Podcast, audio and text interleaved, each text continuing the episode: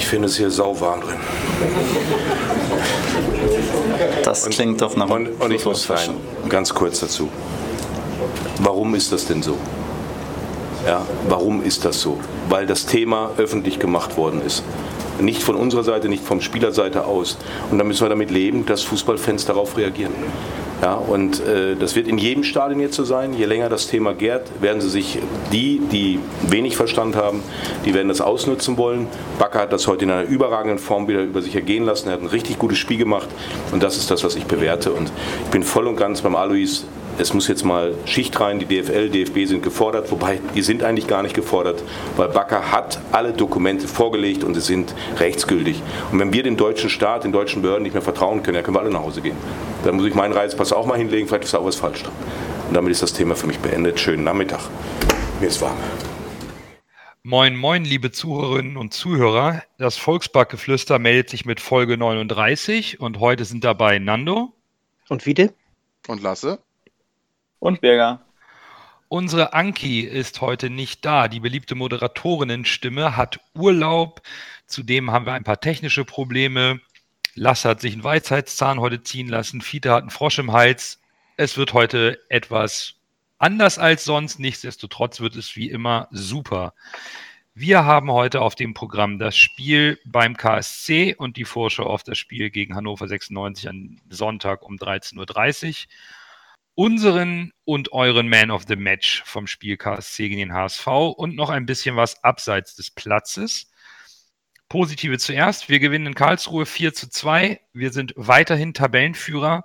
Und Dieter Hecking hat uns damit überrascht, dass er Jerry Duciak rausgenommen hat für Narei, Kittel auf die 10 gezogen hat, Jatta nach links, Narei nach rechts. Ansonsten die unveränderte Aufstellung, wie man sie kennt, mit Hinterseher vorne im Sturm, Fein und Kinzombie, die so ein bisschen Kittel flankieren aus der Defensive heraus und die Abwehr wie gehabt mit Leibold, Van Drongelen als Kapitän, Gideon Jung, rechts Jamra und im Tor Daniel Heuer Fernandes.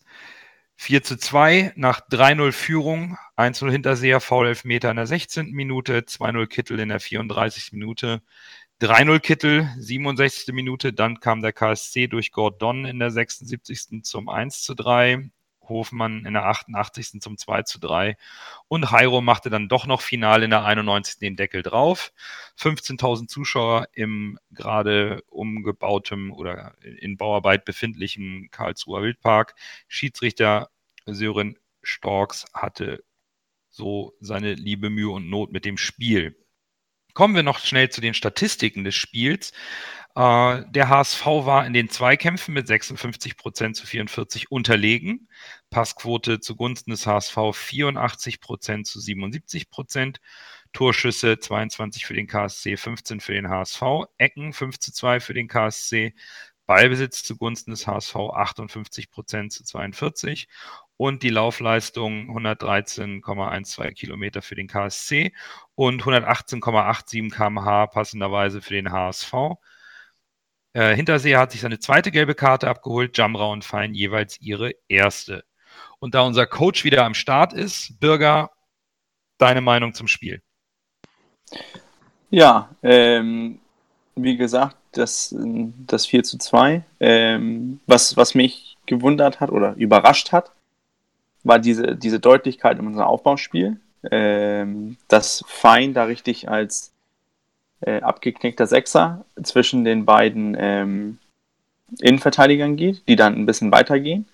Dadurch hat Hacking auch sichergestellt, dass man im Vorwärtsgang auf der, auf der Breite äh, Passmöglichkeiten hat. Ähm, ja, was sonst aufgefallen ist, ähm, Heuer Fernandes zum ersten Mal richtig getestet und äh, unsere Vermutung, die, die früher die wir früher angesprochen haben, dass er keinen sicheren Eindruck hm, gemacht hat, äh, hat sich auch bestätigt. Ähm, ich fand ihn sehr unsicher. Äh, hatte, hatte auch ein, zwei guten Paraden, aber äh, insgesamt bleibt ein sehr unsicheren Eindruck. Ähm, dann will ich nochmal kurz das, das 2-0-Tor äh, hervorheben. Äh, da haben wir ein super Umschaltspiel, viel Tempo, und dann auch noch äh, Spieler, die in die Box mitgehen. Das ist äh, auch äh, wichtig. Äh, Spiel kann man eigentlich auch in zwei Halbzeiten aufteilen, besonders von, von Seiten des HSV. Einmal die erste Hälfte, wo wir auch dominant waren, dominant auf dem Ball, ähm, hatten da wesentlich mehr Ballbesitz, ähm, versuchen auch spielerisch die Lösung zu finden, haben aber auch die notwendige Geduld, um uns da Karlsruhe zurechtzuspielen. Äh, auch wichtig, dass hier äh, ein Adrian Fein die verschiedene ähm, sich öfters mal den Ball holt, das, das, versucht das Spiel zu setzen und das gelingt ihm auch ähm, nach dem nach der nach der frühen Führung natürlich auch mehr Platz. Ähm, insgesamt aber viel Dominanz von uns in der ersten Hälfte. Und dann weiß ich nicht, was irgendwie in der zweiten Hälfte passiert ist. Äh, also eins, was mir aufgefallen ist, Karlsruhe geht früher drauf, äh, macht das, das macht ein hohes Pressing ähm, und dadurch geht unser, äh, ich glaube, ja, abgeknickter Sechster, das Spiel, das, also das zweieinhalb Spiel, wo der eine Spieler als dritter Innenverteidiger sagen, äh, nicht zurückfallen lässt. Dadurch können wir das nicht machen. Äh, versuchen dann dadurch äh, mit weiteren Pässen zu spielen. Äh, das entlastet uns leider nicht, weil auch unsere, unsere Offensivleute, also Jatta und Narei auf den, auf den Außen, nicht mehr so zum Zuge kommen wie, wie in der ersten Halbzeit. Äh, dadurch äh, kommt der KSC besser ins Spiel. Und KSC durch diesen, deren Kadergröße, also von der Höhe her, spielen auch sehr direkt, was auch im Vorfeld angesprochen worden ist, ähm, dass man halt direkt die Bälle schnell in den 16er bringt, mit hohen, hohen, äh, hohe Bälle auf die Stürmer und äh, ja, versucht dadurch dann ähm, ein, äh, ein Tor zu erzwingen, was denen ja auch irgendwie gelungen ist. Ich weiß nicht, seht ihr, habt ihr das so genauso gesehen, das Spiel?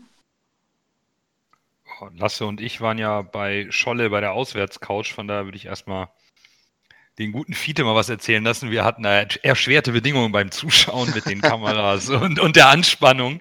Von daher, Fiete, leg du mal los, wie du das gesehen hast, in Ruhe. Ja, also ich will mich kurz fassen. Äh, die, äh, Im Großen und Ganzen sehe ich das auch so. Äh, zweite Halbzeit lag es wohl hauptsächlich daran, dass Karlsruhe wirklich nochmal eine Schippe zugelegt hat. Das ist, ich möchte nicht sagen, dass wir irgendwie was verschludert haben oder, oder äh, irgendwie so, sondern Karlsruhe hat wirklich, äh, die haben wirklich Druck gemacht. Und dadurch sind wir dann ja auch zu einigen Kontern gekommen. Äh, letztendlich äh, die beiden Tore, die wir dann geschossen haben, die sind ja auch dadurch entstanden, dass wir vorne einfach mehr Platz hatten. Ja, das äh, definitiv. Äh, Lasse, wie war es so für dich, jetzt mal unabhängig davon, dass du dich da in die Ecke gelümmelt hast und ähm, schön das Bier mit dem Aufkleber auf dem Tisch hattest? Also, ja, stimme ich viel dazu. Das Spiel war halt äh, von Karlsruher Sicht aus äh, lange Bälle nach vorne und dann versuchen den langen Kerls irgendwas zu erreichen. Äh, zweite Halbzeit, erste Halbzeit war der HSV für mich klar dominant. Zweite Halbzeit äh, hat sich der KSC dann ein bisschen besser angestellt und uns auch in gefährliche Situationen gebracht und daraus dann auch Tore erzielt. Das erste Tor war natürlich, das erste KSC-Tor war äh, exakt natürlich wieder ein Kopfballtor von dem, von dem äh, Gordon. Ich will immer Bordon sagen, wie der Schalke-Spieler, der ehemalige, aber Gordon. Und äh, ja, das andere war dann Schlusigkeit vom HSV, ne? Nicht mehr konsequent verteidigt. Ja, da kam auch so ein bisschen die Stimmung beim KSC auf, ne? Ja, dass die genau. das 1-3 gemacht haben und dann wollten sie unbedingt nochmal. Das, das zweite muss man äh, aus meiner Sicht viel, viel besser verteidigen. Die Flanke darf nicht zugelassen werden, die Verlängerung im Strafraum an den zweiten Pfosten nicht. Das fand ich auch so ein bisschen kritisch und es hat mich auch ein bisschen gewurmt, dass wir trotz der Drangphase des KSC das 3 zu 0 machen und das Spiel nicht in den Griff bekommen. Das hatte Hacking dann ja auch nochmal moniert. Auf der anderen Seite muss man natürlich auch eine gewisse Qualität des HSV ansprechen. Äh, laut, den, ähm, laut einem Bericht haben wir uns acht Chancen erarbeitet beim KSC und vier davon waren drin. Und effektiv haben wir in den ersten vier äh, äh, Zweitligaspielen 40 Prozent unserer äh, Torchancen genetzt. Das ist natürlich etwas, wo ich sagen muss, Das ist stark. Das, das ist stark, oder? Da hatten wir mhm. doch die, all die Jahre solche Probleme, unsere Chancen reinzumachen. Jetzt stehen wir mit zehn geschossenen Toren auf Platz 1 der Offensivmannschaften und mit drei kassierten Toren auf Platz 1 in der Defensive. Ist natürlich eine Momentaufnahme am vierten Spieltag, keine Frage. Aber, und das wäre jetzt mal so ein Punkt, den wir vielleicht nochmal ansprechen können, wir haben so viele neue Spieler geholt mit einem neuen Trainer und es greift schon zum größten Teil nach vier Spieltagen, oder? Also äh, wegen den, den, der Chancenverwertung und auch der, der, das Herausspielen der Chancen. Ich finde halt, wir spielen unsere Chancen halt größer. Wir haben mehr Tempo im Spiel. Dadurch entstehen auch mehr, mehrere Lücken beim Gegner.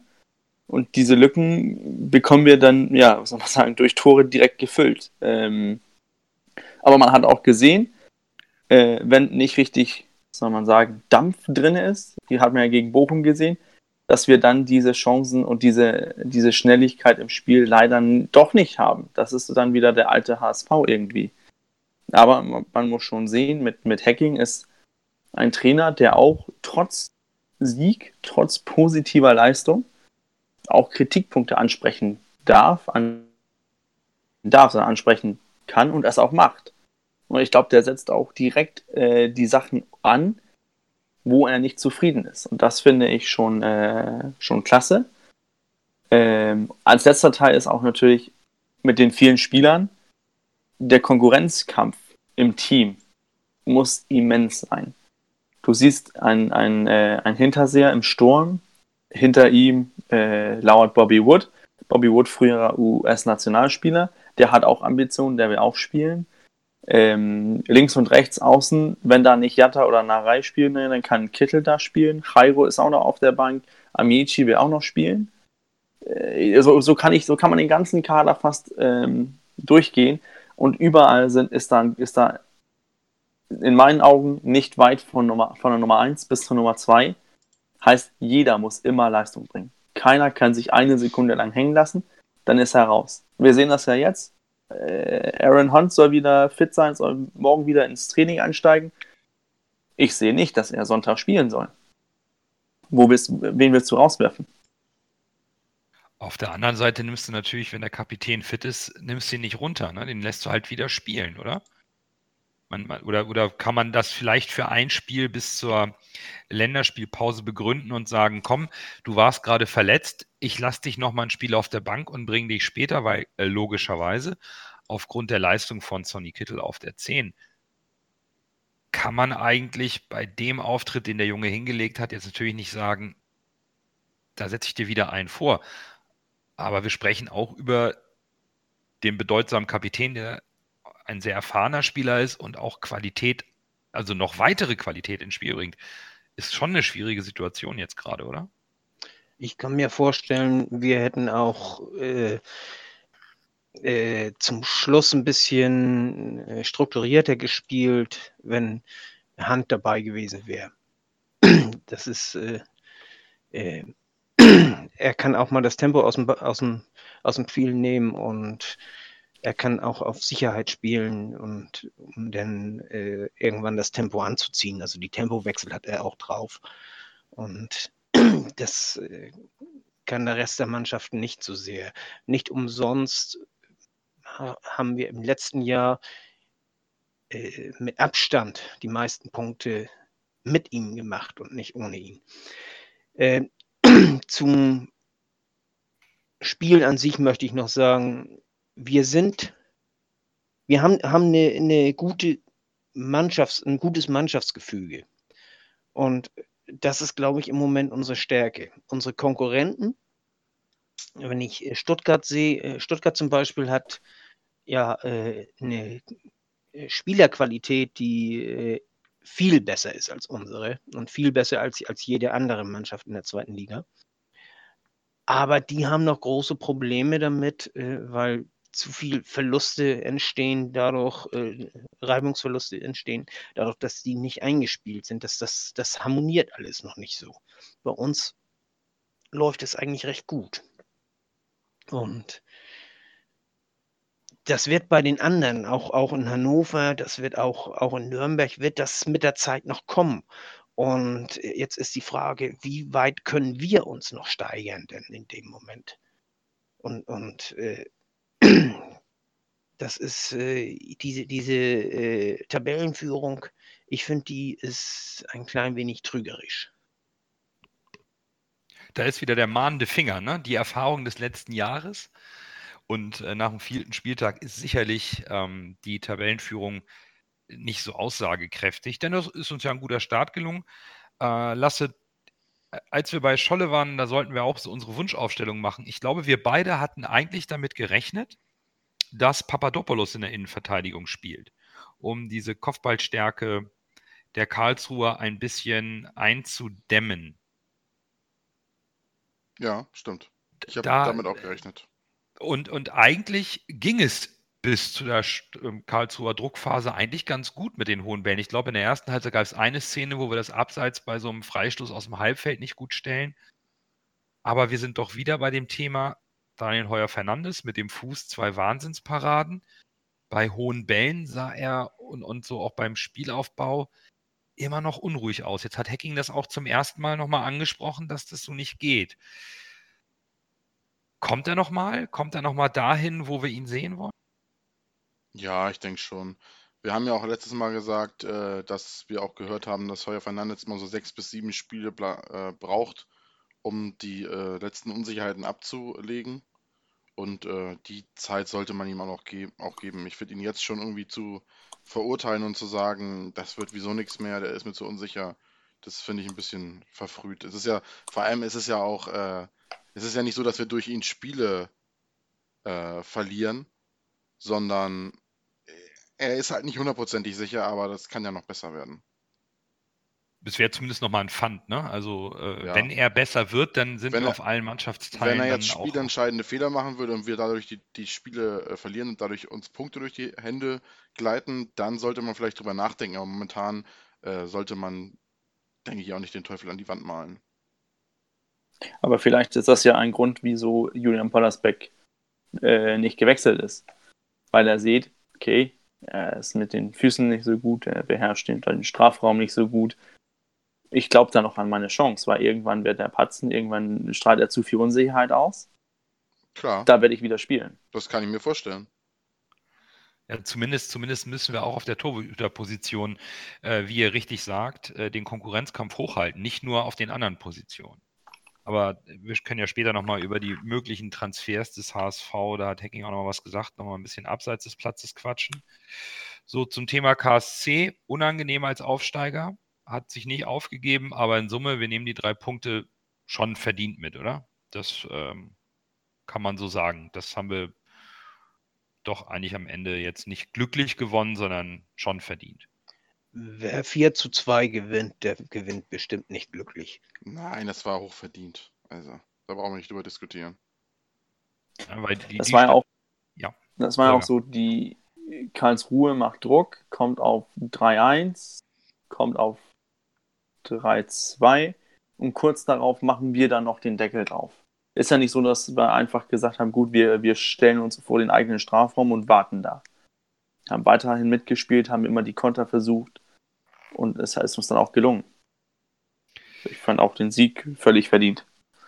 Und über die Atmosphäre äh, im Stadion, äh, respektive damals Relegation oder jetzt die Situation Baccariata, das lassen wir mal außen vor. Ich glaube, da ist grundsätzlich zu dem Thema genug, ist, ist genug in der Diskussion und Ich will nur sagen, dass sich einige Leute vielleicht mal selbst hinterfragen sollten und sich schämen sollten. So. mit Sicherheit ist, ähm, ist das gerade alles sehr, sehr unschön. Ähm, und jetzt bin ich aber auch gespannt, wie es jetzt äh, am Sonntag gegen Hannover läuft. Grundsätzlich herrscht eigentlich immer eine gute Stimmung zwischen beiden Fanlagern. Jetzt wurde ich ein bisschen belehrt, es wäre ein bisschen eingeschlafen. Jetzt sind wir ja auch schon äh, das zweite Jahr in der zweiten Liga. Das heißt, Hannover ist jetzt erst wieder als Gegner überhaupt vor der Brust die sind ja nicht ganz so gut gestartet. Die stehen jetzt auf Platz 10, ein Sieg, zwei Unentschieden, eine Niederlage. Mirko Slomka kehrt zurück zum Volkspark, auch sicherlich eine lustige Geschichte, der beim HSV nicht ganz so erfolgreich war, wie man es sich erhofft hat. Und die Unruhe rund um Hannover ist ja mit Martin Kind ja auch nicht ohne. Was erwartet uns da? So, Fiete ist ja so der langjährige Experte, was, was alle möglichen Vereine angeht. Wie ist deine Einschätzung zu Hannover? Ja, wie es, also sie werden versuchen, äh, Druck zu machen, sie werden versuchen, schnell umzuschalten, vor allen Dingen. Das Umschaltspiel, das ist ja Slomkas äh, Präferenz. Aber sie haben noch viele, also es läuft noch nicht runter. Ich sehe uns eigentlich als klaren Favoriten. Was allerdings nicht heißt, dass Hannover nicht trotzdem Punkte holen kann. Wenn Hannover jetzt so grundsätzlich mitspielt, kommt uns das ja bei unserer Spielanlage immer entgegen. Allerdings haben wir ja bisher zu Hause immer so die Ladehemmung. Auswärts knallen wir gegen Nürnberg und gegen äh, Karlsruhe schießen wir uns die Brust frei. Zu Hause wirkt das immer so ein bisschen verkrampft. Jetzt haben wir auch wir waren uns ja auch nicht sicher, kommt der KSC mit Druck von vorne rein oder stellen sie sich hinten rein und wollen eine lange Bälle machen. Jetzt bin ich ja mal gespannt, wie wir Hannover einschätzen. Ich erwarte auch ein spielstarkes, offensives Hannover, die sich, die die Punkte auch wirklich erspielen wollen, weil sie die Punkte auch brauchen und sicherlich die Ambition haben, aufzusteigen. Und ich bin sehr gespannt, ob wir jetzt nicht wieder auf eine Mannschaft treffen, die sich doch wieder hinten einigelt und auf Konter spielen will und den Tabellenführer machen lässt. Das ist ja jetzt äh, spannend. Ähm, Lasse, Bürger, eu euer Gefühl für Hannover? Ähm, schwer zu sagen. Ich ähm, ja, Mirko Slomka hatte ja, hatte ja diese, hatte ja diese Spielidee, äh, dass man nach Ballgewinn innerhalb von 10 Sekunden ähm, einen Abschluss abgeben muss. Und das ist, ist eigentlich interessant. Äh, deutet auch auf ein schnelles Umschaltspiel hin. Aber wenn man sich so den Kader von denen anguckt, äh, in der Offensive, äh, in, in einer, äh, von, von schnellen Spielern, also mir fällt da äh, keinen so wirklich ein. Also Marvin Duksch, äh, aber den sehe ich mir so als, als, äh, als Brechstange. Ja, dann. Aber ich glaube, Hannover kommt auch nicht äh, in den Volkspark und sagt so, wir mauern uns ein 0 zu 0 nach Hause. Ich glaube schon, dass, dass Hannover mitspielen möchte. Ähm, aber ich glaube auch, die wissen nach, na, nach der ersten Halbzeit, okay, 0 zu 0 ist auch okay. Oder ein 1 zu 1 oder was auch immer. Aber ich sehe uns auch äh, Heimmannschaft, ich sehe uns schon als, als Favorit. Ich habe noch eine spannende Zahl. Der HSV ist die zweitlaufstärkste Mannschaft der Liga als Mannschaft mit äh, insgesamt gelaufenen 475 Kilometern in den ersten vier Spielen. Davor ist nur Kiel mit 482. Hannover ist Vorletzter mit 448 gelaufenen Kilometern in vier Spielen. Heißt das jetzt, sie stellen sich doch nur hinten rein und, und laufen nur mit ein paar Mann nach vorne und machen gar nicht so viel das Spiel wie der HSV, der ständig in Bewegung ist? Oder wie interpretieren wir diese Zahl? Lasse. Also die Zahl sagt auf jeden Fall aus, dass der HSV vor Hannover ist, weil ja Jürgen Klopp, was glaube ich immer mal gesagt hat, wer mehr läuft, gewinnt das Spiel definitiv. Und ich glaube, das kann man statistisch auch äh, oft belegen, dass die Mannschaft, die einfach mehr läuft, auch in, weiß ich wie viel Prozent der Fällen der Sieger ist. Also, Kommt aber auch darauf an, wo und wie sie laufen. Ja, klar, wenn du den Ball, äh, wenn die beiden Innenverteidiger immer kreuzen und sich den Ball die ganze Zeit hinterher spielen, hast du und das Spiel dann abgepfiffen wirst, hast du 100% und es steht trotzdem 0-0. Das ist mir schon bewusst. Aber äh, meistens ist es doch so, dass die Mannschaft, die mehr läuft, äh, das zeigt ja auch ein gewisses Engagement, die gewinnt doch meistens, oder nicht? Ja, ja, das, das, das, ich, ich, ich kenne die Statistik auch. Ich meine, das sind, das sind 10, äh, wer 10% mehr läuft, gewinnt auch 10% mehr der Spiele oder sowas in der Richtung. Ähm, was, was mir aber auch sagen kann, die Zahlen, äh, Hannover ist vielleicht nicht so dynamisch im, im, mhm. im Spiel. Äh, wenn man, ich bin gerade bei Transfermarkt und gucke mir den Kader an, also das Mittelfeld steht für mich, also von den Namen her, äh, Edgar Prieb, Bakalotz und hier Niklas Tarnhardt, die schätze ich als defensive Kämpfer ein. Heißt, Spielerisch sind da keine Öffnungen. Ähm, bis jetzt hat Hannover, wir haben gegen Fürth, äh, gegen Wien, Wiesbaden und äh, Regensburg. Regensburg gespielt. Ähm, das, sind auch Sp das sind auch Spiele, wo die das Spiel machen müssen. Ich glaube, So, wenn die jetzt- wird mit dem Aufstieg nichts zu tun haben. Das, ist, das, das kommt ja darauf an. Es kann ja noch viel passieren bis Sonntag. Kann ja noch ein paar, ein paar neue Spieler kommen. Aber wenn du diesen, dieses ähm, dynamische Mittelfeld nicht hast und du sollst die, die Spieler oder die Gegner spielerisch angehen, mit schnellen Kombinationen und so weiter, dann, und, das, und da sind kein, erstmal keiner, der die Lücken sieht, keine Ideen hat, und zweitens, da sind auch keine Mitspieler, die dann laufen. Dann ist deine Laufleistung schlecht und dann ist dein Spiel auch schlecht und dann musst du irgendwie mit einer Brechstange versuchen, da irgendwie ein Tor zu kriegen. Und gegen Brechstangen, da kann man mit zwei hohen Innenverteidigern auch viel verteidigen. Deswegen, äh, ich bin mal gespannt, äh, was uns erwartet. Sehe uns, wie gesagt, immer noch als Favorit. Aber ich glaube, irgendwann wird Hannover auch noch kommen. Und die werden bestimmt in einer. werden schon um den Aufstieg mitspielen. Also wenn wir jetzt nur rein personell schauen oder so ein bisschen auch ein bisschen mal die Zahlen mit einfließen lassen. Wir haben mit Hinterseher äh, jemanden, der in der Liga als ähm, Topscorer mit vier Punkten irgendwie hinter den dreien, die jeweils fünf Punkte haben. Da ist zusammen mit Sonny Kittel ebenfalls vier Scorerpunkte. Leibold hat sogar auch schon drei Vorlagen in, in der Liga. Bei uns sieht es eigentlich so spielerisch, läuferisch momentan sehr, sehr gut aus. Dadurch entstehen Chancen, die wir auch nutzen. Und das haben wir aus meiner Sicht aktuell äh, jedem Verein in der Liga voraus zum jetzigen Zeitpunkt. Die Bedenken, die wir natürlich als gebrannte äh, Kinder des HSV so haben, wie lange hält das an? Momentan ist das Vertrauen in Hacking wächst, das wächst auch, auch im Umfeld, weil er die richtigen Worte findet, in der Öffentlichkeit zu sagen, das war gut, darauf bauen wir auf, das war schlecht, das müssen wir noch abstellen. In Summe haben wir aber gewonnen, also ist es erstmal gut.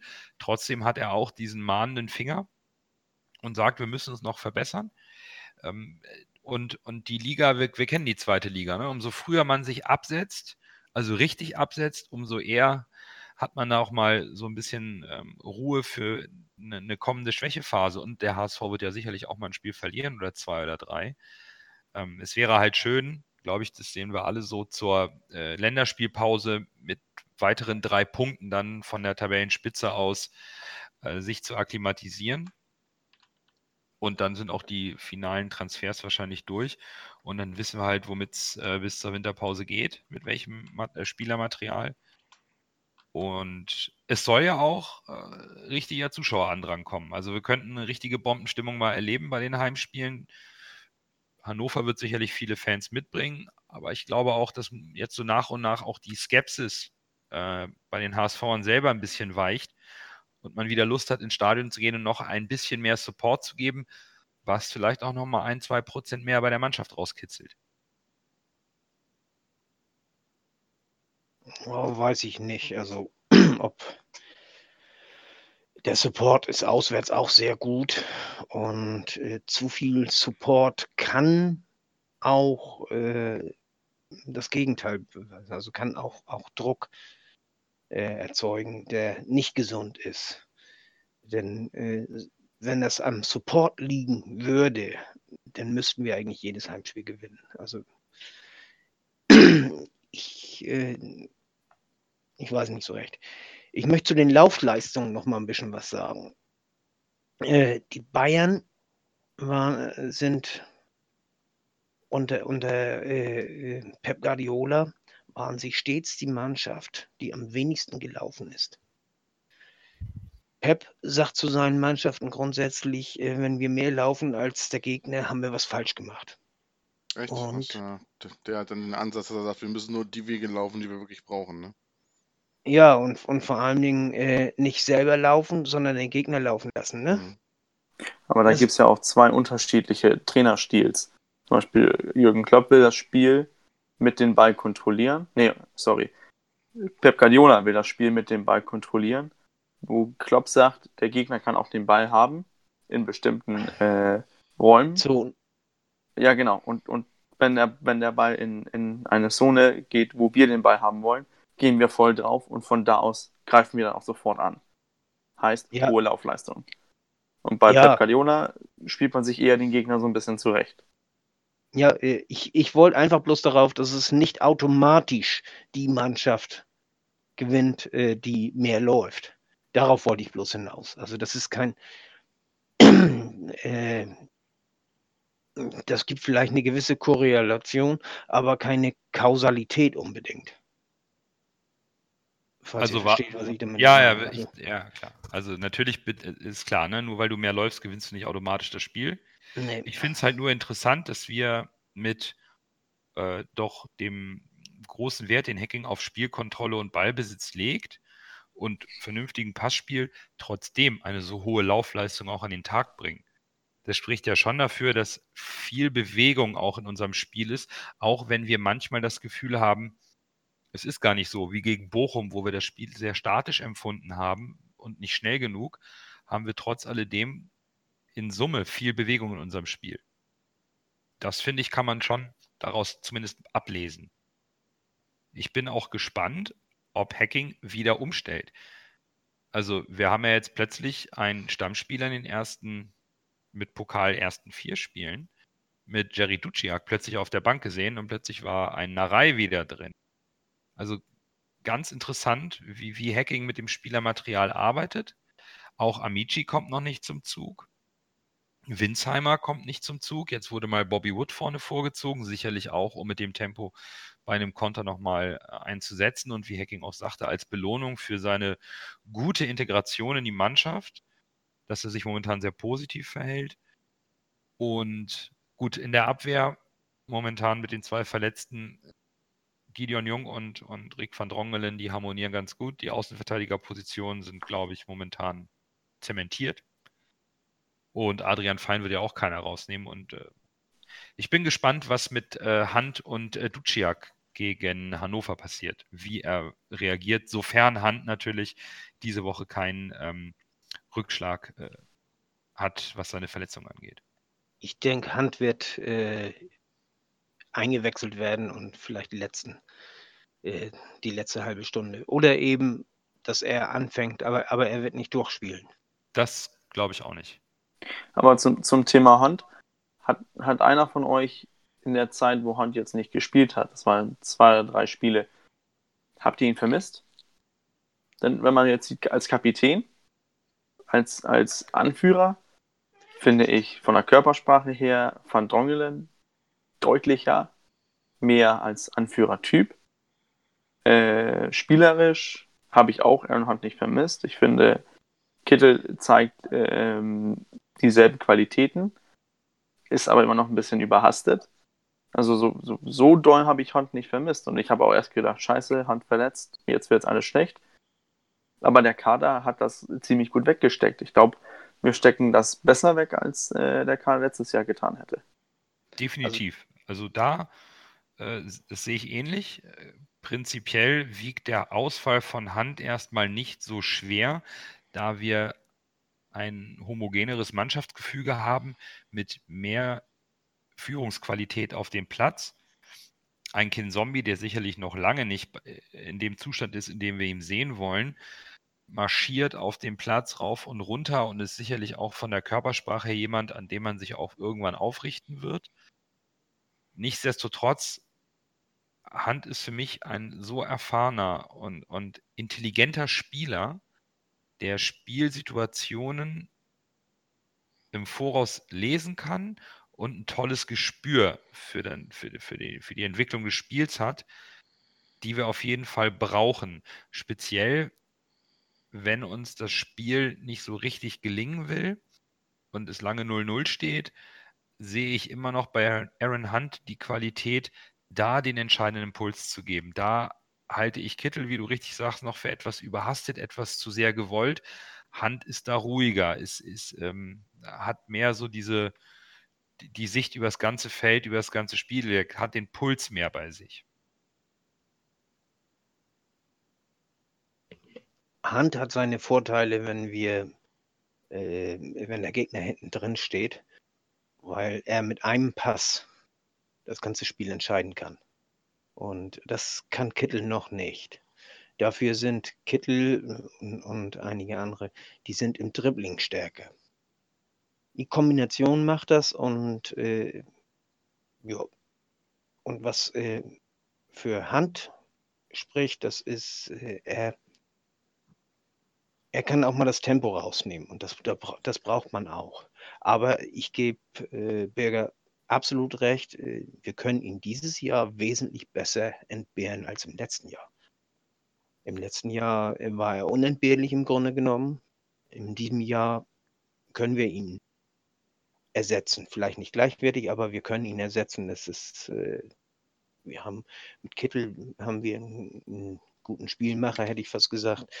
Äh, wir haben Duciak ist nicht schlecht, haben wir gemerkt. Wir haben hier, Kin Zombie. Wir haben Fein hinten, der auch mal äh, abziehen kann von hinten. Das ist ja auch etwas, was, was Hand ja immer gerne immer macht, so wenn er nicht weiß, wohin, äh, einfach abziehen.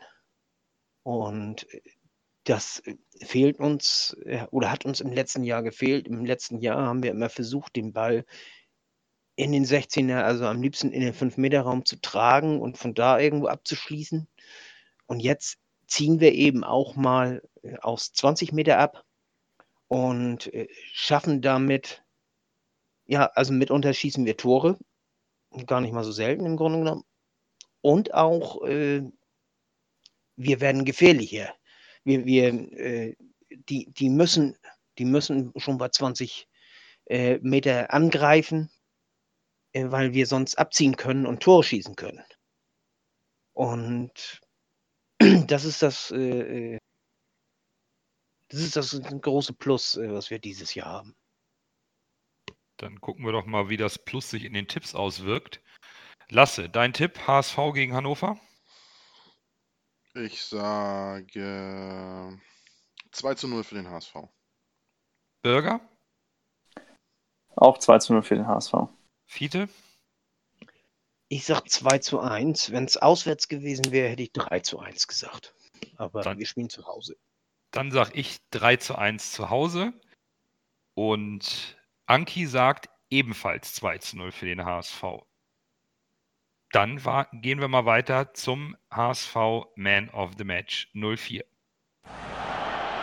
Dann erst Groh, der den Ball übernimmt, halblinke Position zu Mackert. Er sollte schießen, 25 Meter am ersten frei. Schuss auf das Tor. Tor! Tor! Ein herrlicher Treffer, ein wunderbarer Treffer. Angeschnitten, der Ball fliegt da unhaltbar rechts ins Eck. Wenn wir jetzt einen Ball hätten, würde ich es Ihnen nochmal zeigen. So, bevor wir zu eurem Zuschauervoting kommen auf Twitter und im Discord, erstmal unsere Man of the Matches sozusagen. Anki hat sich wenig verwunderlich für Sonny Kittel entschieden. Absolut nachvollziehbar bei dem Spiel. Fiete, wie ist bei dir? Ich habe mich für Hacking entschieden. Oha, und zwar äh, einerseits haben wir das äh, ganze Spiel taktisch gut gewonnen, also gut gespielt und, und insofern auch gewonnen. Und vor allem seine Aussagen auf der PK nach dem Spiel, die fand ich bombastisch. Und die haben wir ja gerade eben schon gehört im Intro. Also äh, die fand ich klasse und deswegen kriegt er für mich den Man of the Match. Supi. Ich habe mich als alter Stürmer für Lukas Hinterseher entschieden, weil ich die Vorarbeit zum 2 zu 0 überragend fand. Wirklich überragend. Und auch die ähm, Vorarbeit zum 3 zu 0 bockstark fand. Und wenn ein Stürmer in so einem Spiel ein Tor und zwei Vorlagen macht, dann ähm, können wir das so nehmen. Das hieß immer, oh, er trifft noch nicht und jetzt zack, drei Scorer in einem Spiel für mich, Lukas Hinterseher. Lasse? Eigentlich hätte ich mich äh, rein sportlich und leistungstechnisch für Kittel entschieden, aber da ich äh, das Jairo einfach von Herzen gönne nach seiner schweren Verletzung und seinem Comeback und alle eigentlich ihm sagen, dass er ein super Typ ist und äh, er ja auch irgendwie angeblich in aller Munde ist. Scholle hatte ja auch erzählt, dass äh, was er von ihm mitbekommt, dass der überragender Mensch, auch menschlich überragend sein soll. Von daher habe ich mich für Jairo entschieden. Dann fehlt noch Bürger. War schwer dieses Mal. Ich äh, schwankte zwischen Kittel und äh, Hinterseher. Weil, wie du richtig sagst, Nando, ein Tor, zwei Vorlagen, war super, aber auch also spielerisch. Er weicht plötzlich vom Zentrum ab, ist dann plötzlich auf dem Flügel als Spielstation, ist damit als äh, äh, ein Zwei-Spieler, ist, ist halt immer be ist beweglich äh, und strahlt auch Torgefahr aus. Ähm, aber mit zwei Treffern und generell einfach eine super Leistung, da ist mein Man of the Match dann äh, Sonny Kittel. Das heißt, wir haben Kittel, Kittel, Jairo, Hinterseher und Hacking aus unserer Sicht. Und die Zuschauer, Zuhörer, Zuschauer, das hatten wir schon am Sonntag, die Zuhörer haben gewählt. Jairo auf Platz 3 mit 24 Punkten, Jatta auf Platz 2 mit 34 Punkten und mit weitem Abstand und 51 Punkten Sonny Kittel zum Man of the Match gegen den KSC, der auch aufgrund ähm, nur einem Punkt für Adrian Fein auch jetzt die Gesamtführung für den Man of the Season übernommen hat. Mit 102 Punkten vor Fein mit 87 Punkten und Jatta mit 63 Punkten. Ja, das äh, ist mal ein eindeutiges Voting in diesem Falle mit 51. Und wir sind gespannt, wer es zu Spieltag 5 wird. Und Fein hat zwar äh, verloren im Gegensatz zu den anderen, aber er hat ja trotzdem nicht schlecht gespielt. Er hat ja trotzdem ein klasse Spiel gemacht. Ja, das Ich ist habe das das Gefühl, noch der kann gar nicht schlecht spielen. so akt aktuell nicht, ne? Nee. nee. Also aktuell Fein ist einfach eine Bank äh, auf der 6. Ähm, das wirkt sich vielleicht nicht immer in den Punkten ähm, nieder pro Spieltag, aber in Summe, ähm, glaube ich, honoriert jeder HSVer, der ein Spiel schaut, schon die Leistung dieses jungen Burschen. Ich glaube, das kommt einfach daran, man gewöhnt sich daran, dass er so gut spielt. Das Ja, stimmt. ja. Dann soll er mal ein Tor machen, dann gewinnt er es auch äh, im Spiel gegen Hannover wahrscheinlich. So, kommen wir zu ein paar Themen abseits des Platzes. Wir haben zwei Transfers. Vor ein paar Tagen haben wir Ito für 1,5 Millionen plus eventuelle Zuschläge äh, in die erste belgische Liga verkauft zu St. Treuden. Heute wurde bekannt gegeben, dass Janjicic zurück zu seinem Jugendverein Zürich wechselt, allerdings ablösefrei. Und dann haben wir doch noch einmal das Thema ganz kurz Bakariata. Sein Anwalt hat bekannt gegeben, dass heute die Antworten auf diese Voranhörung durch, die, äh, durch das Bezirksamt Hamburg, dass die abgegeben wurde und das jetzt beim Bezirksamt liegt. Und das Bezirksamt hat sich geäußert und gesagt, sie wissen um die Dringlichkeit und werden sich schnellstmöglichst äh, die Unterlagen anschauen und dann auch eine Entscheidung fällen. Und die DFL hat heute noch einmal ein offizielles Statement rausgegeben. Sie appellieren an einen fairen Umgang und sagen, da Stand heute, da es nach Kenntnis der DFL keinen Beweis für eine falsche Identität des Spielers gibt, behält die Spielberechtigung für Baccariata aktuell ihre Gültigkeit. Die Klärung des Sachverhalts liegt bei den staatlichen Behörden. Ähm, und natürlich äh, die Einsprüche obliegen dem DFB Sportgericht. Das heißt, mit anderen Worten, wir warten jetzt, was in Hamburg die Behörde sagt. Ja, aber kann da nicht auch mal ein echtes Machtwort gesprochen werden mit diesen ganzen Einsprüchen von den ganzen Vereinen? Das ist doch alles Ja, ich denke, komplett ähm, sinnfrei, was die, die Vereine machen sich ihren Ruf kaputt und senden ein so schlimmes, äh, wie der Hacking das schon gesagt hat. Und ich habe heute einen super äh, Weltkommentar dazu gelesen. Nee, gar nicht, Entschuldigung, das war in der Zeit. Äh, in der und Zeit. da war ein richtig guter Kommentar. Und äh, das ist auch so ein schlechtes, auch gesellschaftlich so ein schlimmes Zeichen, was diese ganzen Vereine setzen. Ja, es ist, es ist eine absolut unbefriedigende Situation, vollkommen richtig. Ähm, hier gilt auch erstmal unser Dank an den FC St. Pauli, die von vornherein, egal wie der Stand der Dinge ist, nicht Protest einlegen werden, wenn, das, wenn der Fall bis zum Derby, zum Stadtderby nicht entschieden ist. Sie werden keinen Protest einlegen. Vielen Dank, dass den Worten von Ewald Lieden auch die Taten äh, unseres Rivalen vom Illantor folgen. Das äh, ist super. Aber grundsätzlich will sich, glaube ich, niemand ähm, beim DFB irgendwie die Finger verbrennen und wartet jetzt auf, auf die Entscheidung der Hamburger Behörde. Was tatsächlich anzumerken ist, es gibt eine, einen klaren Leitfaden des DFB, dass Unterlagen von Flüchtlingen, von die, wo selbst drinstehen kann, dass die ähm, Daten nach eigenen Angaben gemacht werden, von eigentlich vom Verein und, und nicht anzuzweifeln sind, wann diese Dokumente beglaubigt und echt sind. Das ist der Fall. Hacking hat nochmal betont, es gibt einen Pass und eine Geburtsurkunde. Und ich kann deinen Ärger verstehen lassen. Das Thema muss jetzt abgeschlossen werden und es kann eigentlich nicht mehr so weitergehen. Darf es nicht? Nein, das Deswegen. ist, und da mir macht die DFL und der DFB da zu wenig. Das ist einfach.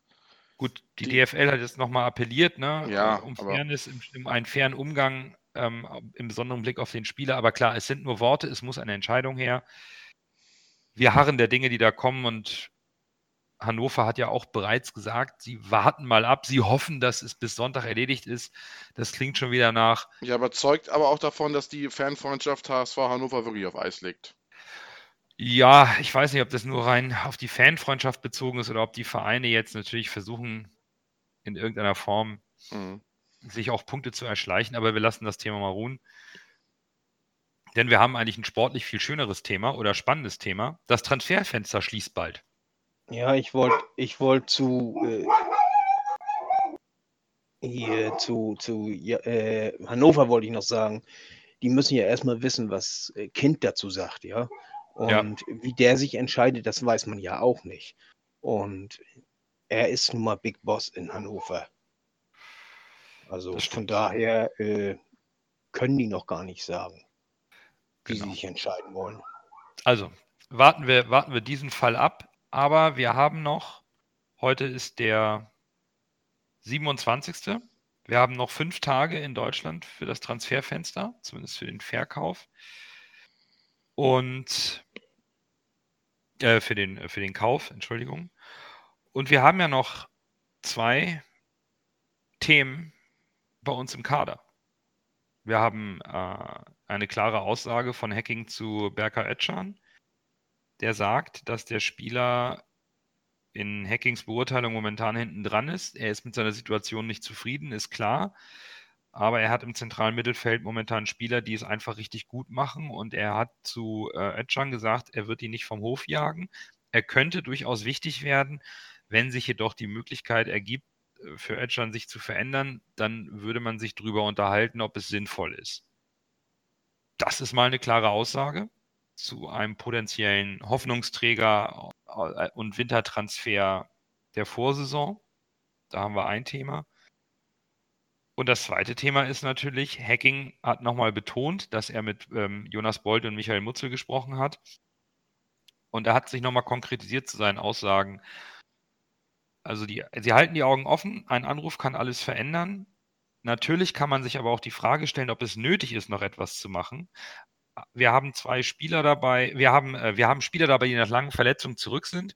Können wir es auffangen, wenn mal zwei, drei Spieler gleichzeitig länger ausfallen? Deswegen hinterlege ich das immer wieder. Lasst uns weiter suchen, ob die Möglichkeit besteht. Er sagt aber jetzt auch, wir müssen abwägen, was es mit der Gruppe macht, wenn wir einen von außen holen. Das bedeutet, dass einer aus der Startelf auf die Ersatzbank und einer von der Ersatzbank auf die Tribüne rotiert. Jetzt sind wir wieder beim Thema Mannschaftsgefüge, oder? Jetzt hat Hacking das mal klar angesprochen. Was meint ihr? Passiert noch was oder nicht? Kaufen wir? Ich glaube, wenn wir kaufen, dann ist es nur für, für die Startelf. Ich, ich, ich sehe den Sinn nicht, dass der klamme HSV äh, weiter in die Breite investiert.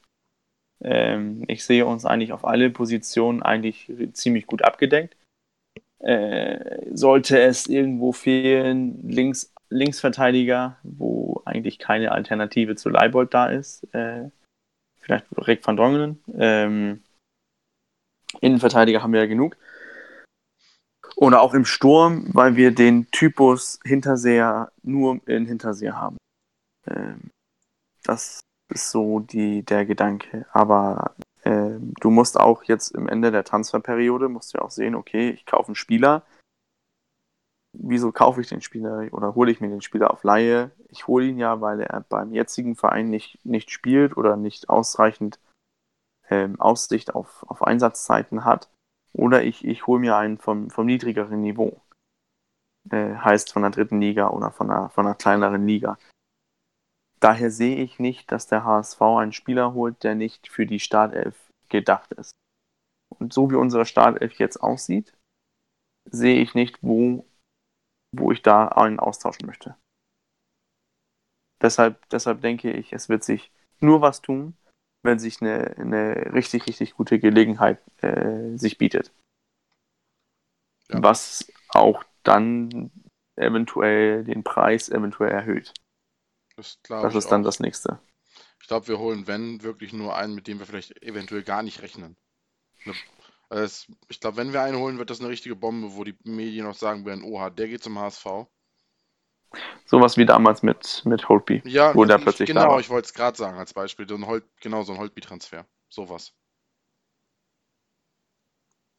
Also ich ja. vermute, wenn wir irgendwas machen, dann wird es höchstens noch eine Laie von irgendeinem Erstligisten, der sich sagt, okay, wir haben hier äh, zu viele Stürmer oder zu viele links, naja, links, linke Verteidiger, haben alle nicht, nicht zu viel, äh, aber äh, ein Stürmer vielleicht und, und äh, dass man dann sagt, okay, äh, wir verleihen ihn an den HSV, damit er Spielpraxis kriegt.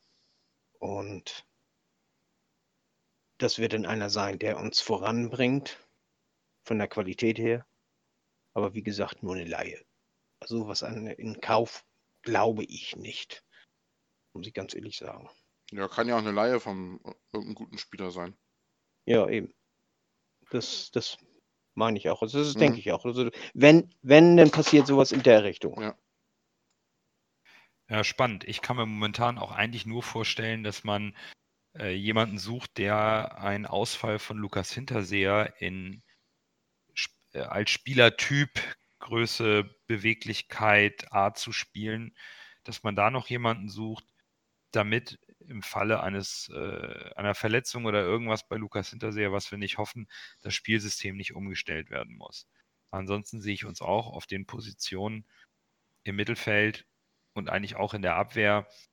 Hm, Leibold oder Jamra kann man intern auffangen mit Wagnoman. Narei kann man nach hinten ziehen. Ähm, man kann nicht alles abdecken. Mittelfeld sind wir super besetzt. Amici hat noch nicht eine richtige Chance bekommen. Jairo kommt immer näher dran.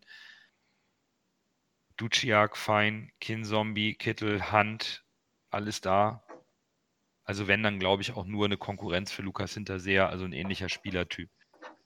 Äh, ja, aber das wird sich entscheiden bis zum 2.9. Und wer weiß, was wir eventuell noch abgeben, womit wir nicht, nicht rechnen. Das kann ja auch noch sein. Ja, ich meine, das, das ist was anderes. Also wenn jetzt plötzlich irgendeiner kommt und sagt, er will, äh, jetzt fällt mir, bietet 20 Millionen für Jatta, einfach mal. Ja, ja klar. Nur, nur um irgendwas zu sagen. Äh, dann müssen wir reagieren. Das ist klar. Dann müssen wir auch schnell reagieren und, und muss da dann auch was passieren. Ne? Also das ist, das ist klar. Ähm, ein, anderer, äh, ein anderes Indiz für mich dass äh, wahrscheinlich nichts mehr passiert, ist, äh, also auch im Sturm nichts mehr passiert. Das ist, äh, Hacking hat äh, Wood wieder eingesetzt und er hat ihn auch wieder stark äh, geschnackt. Und ich habe insofern den Verdacht, dass man auf der einen Seite auf Wood sitzen bleibt dass man das erkannt hat ja, und auf der anderen Seite eben auch äh, keinen Ersatz für Hinterseher kriegt. Und dann muss man eben das Beste aus der Situation machen. Ja, ich glaube, Wood werden wir nicht los. Gut. Dann haben wir die Themen für diesen Spieltag und als Vorschau auf den nächsten. Und äh, sehen uns diesmal nicht auf der Couch, sondern im Stadion. Sonntag 13.30 13, Wollten wir noch mehr über die Couch erzählen? Oh, ich glaube, das hat jeder gesehen, oder? Auf jeden Fall können wir zumindest nochmal sagen, vielen Dank an Scholle und Ja. das Team von der Rautenperle für die Das Einladung. War super. War richtig toll. Lass und ich hatten unglaublich viel Spaß.